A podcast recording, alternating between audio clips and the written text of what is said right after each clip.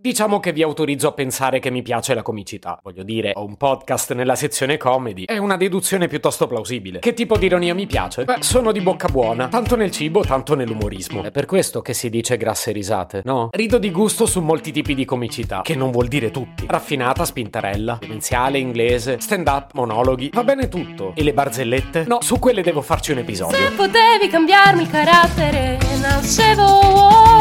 Si chiama Marcello Forcina, dice quello che pensa, pensa poco a quello che dice, ma quando c'è da parlare gli bastano 4 minuti e 37 e un Campari Spritz.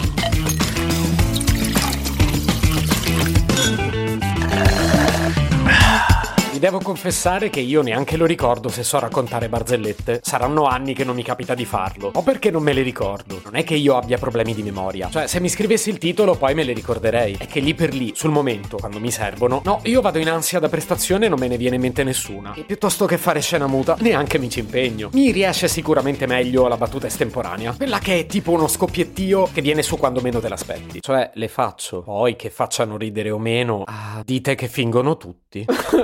Il problema grosso nella relazione tra me e le barzellette nasce dal fatto che mi pongo sempre troppe domande. Veramente non è un problema che riguarda solo le barzellette, si estende a ogni aspetto della mia vita e vi confermo che vado in terapia. Quindi lo risolverò? No, probabilmente no, ma almeno capirò da cosa dipende. Comunque questa attitudine, collegata alle barzellette, mi impone una serie di domande veramente rognose ogni volta che per errore valuto l'ipotesi di raccontarne una. Fortuna è raro che qualcuno ti chieda di farlo, anche perché in quel caso davvero posso andare in paranoia. La prima domanda che mi pongo tra me e me è la so tutta, dall'inizio alla fine? Ogni dettaglio? Perché è roba brutta fermarsi a metà. E allora Pierino guarda la maestra e le dice: Ah. Uh, um, e... Boh, non mi ricordo. Cavolo, era davvero divertente, giuro. Birretta? la seconda paranoia che mi sale su riguarda a quanto sia adatta al contesto la barzelletta che voglio raccontare. Ora, a parte il fatto che non andrei di oscenità con la zia 85enne, che poi che ne sai, magari quella si diverte più di me. Intendo che la tematica della barzelletta deve essere comprensibile, più o meno a tutti quelli che l'ascolteranno. Cioè, certe battute hanno bisogno di una premessa culturale, no? Anche perché non c'è cosa più brutta di doverla spiegare una barzelletta. Al mondo ci sono 10 tipi di persone, quelli che conoscono la numerazione binaria e quelli che non la conoscono. Ah, sarebbe finita la barzelletta. E che 10 nella numerazione binaria vuol dire 2. E dai, faceva ridere. Se siete ignoranti non è colpa mia. Ecco, non varrà proprio per tutti i tipi di barzelletta, ma spesso un paio di informazioni di base bisogna averle per ridere. Poi c'è un'altra cosa che mi terrorizza. Cioè, io blocco 10 persone, ad esempio, per 5 minuti di barzelletta. È una responsabilità. Quelli poi si aspettano di ridere. Ora, non ho studiato stand-up comedy. Ci sono persone a cui viene naturale, ma io un po' ci devo riflettere su qual è il momento in cui scoppia la risata. Perché quello è un momento cruciale e lì la battuta deve uscire praticamente perfetta. Ecco, io sistematicamente inizio a ridere prima. e allora Angela Merkel va da Berlusconi.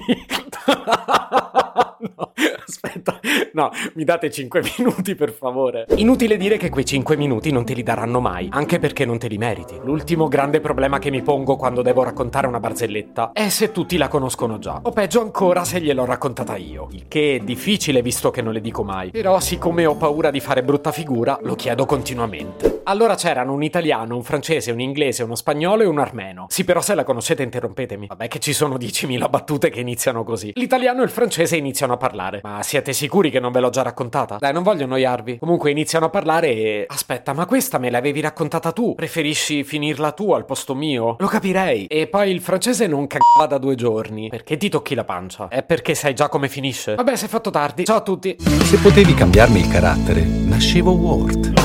Un podcast inutile, effervescente e tossico, come una pasticca di mentos in una bacinella di Coca Zero.